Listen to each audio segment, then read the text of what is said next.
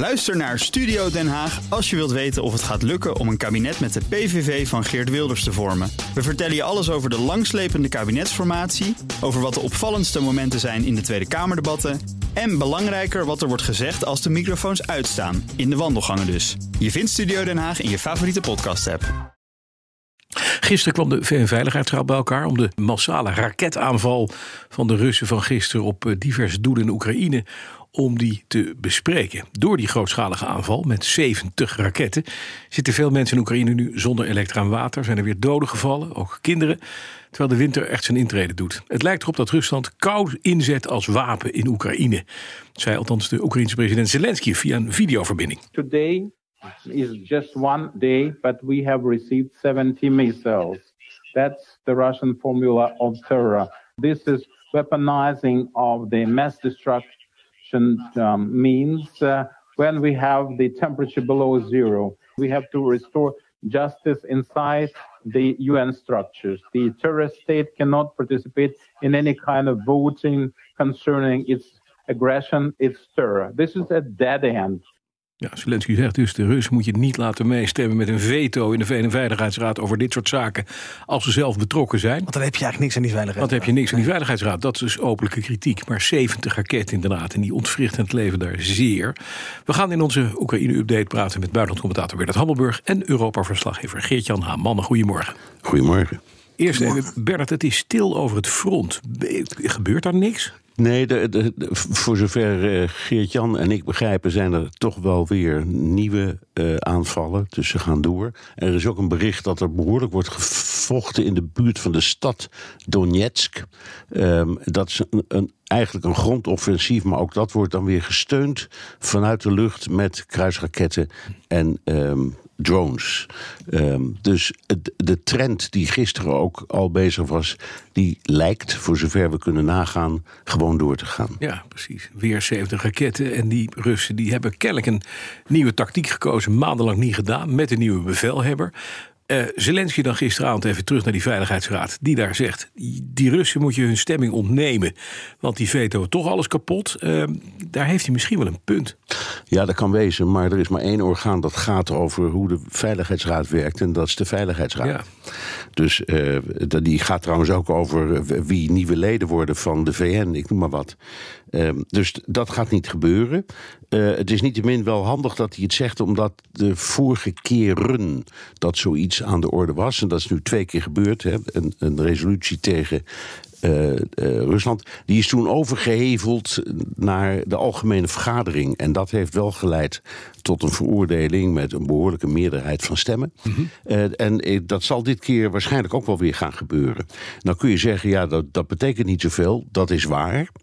Maar het politiek betekende toch wel wat. Mm -hmm. omdat het, ja, nou ja, zeg, de westerse wereld probeert Rusland steeds verder te isoleren. En in zo'n stemming in de algemene vergadering ja, krijgt dat, uh, uh, ja, kun, je dat, kun je dat zichtbaar maken. Ja, dus ja. ik denk dat dat, dat gebeurt. Er is overigens één, één gunstig nieuwtje ook uit die Veiligheidsraad, omdat uh, de uh, persoon, de ambtenaar die door, voor de VN probeert te bemiddelen over uh, krijgsgevangenenruil, gisteren in die raad meldde dat er één ruil is gelukt. Ik meen van 36 uh, Oekraïners tegen 35 Russen. Daar kun je ook weer van zeggen, nou ja, wat betekent dat nou? Ja, gebeurt. dat betekent toch iets. Ja. Uh, want daar is heel hard uh, over onderhandeld. En het biedt perspectief op meer van dat soort uitruilen. En ook dat is in zo'n verschrikkelijk drama als nu van groot belang. Ja, er wordt gesproken in ieder geval, hè? Precies. En het, en het onderwerp is natuurlijk heel belangrijk. Uh, zeker tegen de achtergrond van al die onthullingen over martelingen. Die komen van beide kanten uh, van krijgsgevangenen. Ja. Uh, dus het mooiste is als die gewoon volgens de Geneefse conventies, want die voorzien daarin, mm -hmm. via onderhandelingen gewoon worden uitgewisseld. Ja. Zo hoort het. Ja. De, de, de, eventjes wat Zelensky nog zei. Hè. Die zei weaponizing cult. inderdaad, de winterperiode gebruiken door stroom en elektra uit te schakelen om de bevolking te demoraliseren. Ja, dat klopt. Heeft dat, uh, dat heeft hij gezegd. En heel opmerkelijk, daar hebben we het gisteren in de uitzending ook al over gehad.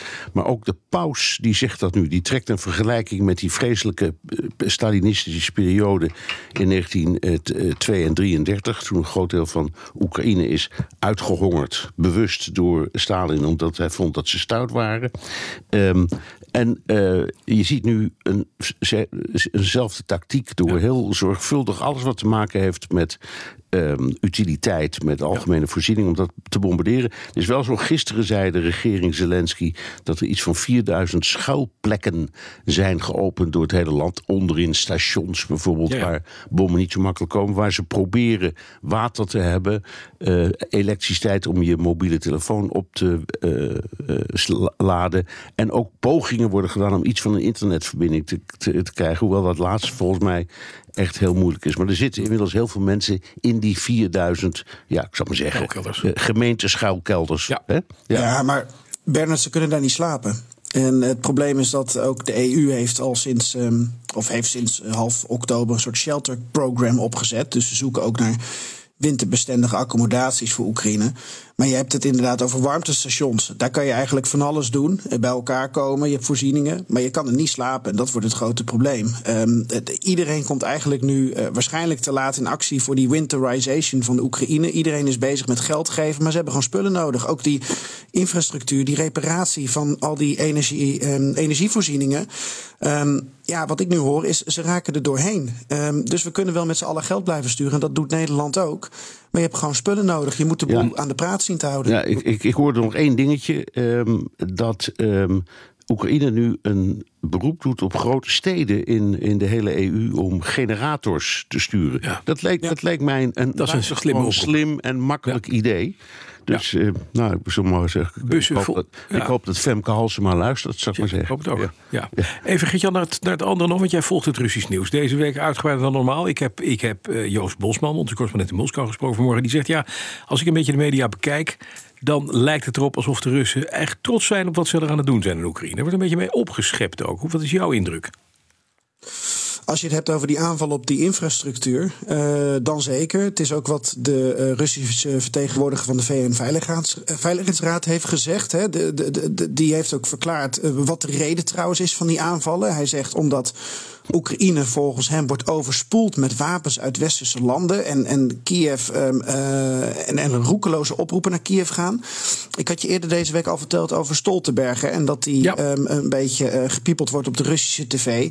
Ja, dit is in het verlengde daarvan. Dit is het verhaal nu in Rusland. Um, uh, dat iedereen maar Oekraïne blijft volpompen met wapens. En daar moet Rusland op reageren. reageren. Want. Ja.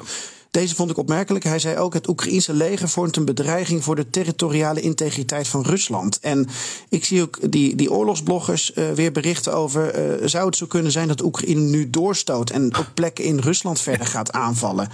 Dus het verhaal wordt een beetje uitgebreid. Ja. Maar ja, um, inderdaad, uh, ook die oorlogsbloggers die zeggen: um, hartstikke goed dat we het energiesysteem van Oekraïne nu stuk maken. Um, ironisch genoeg hebben ze een, een punt wat de argumenten betreft. Want ze zeggen zeggen: ja, dit heeft uh, groot effect puur militair, dus logistiek en communicatief.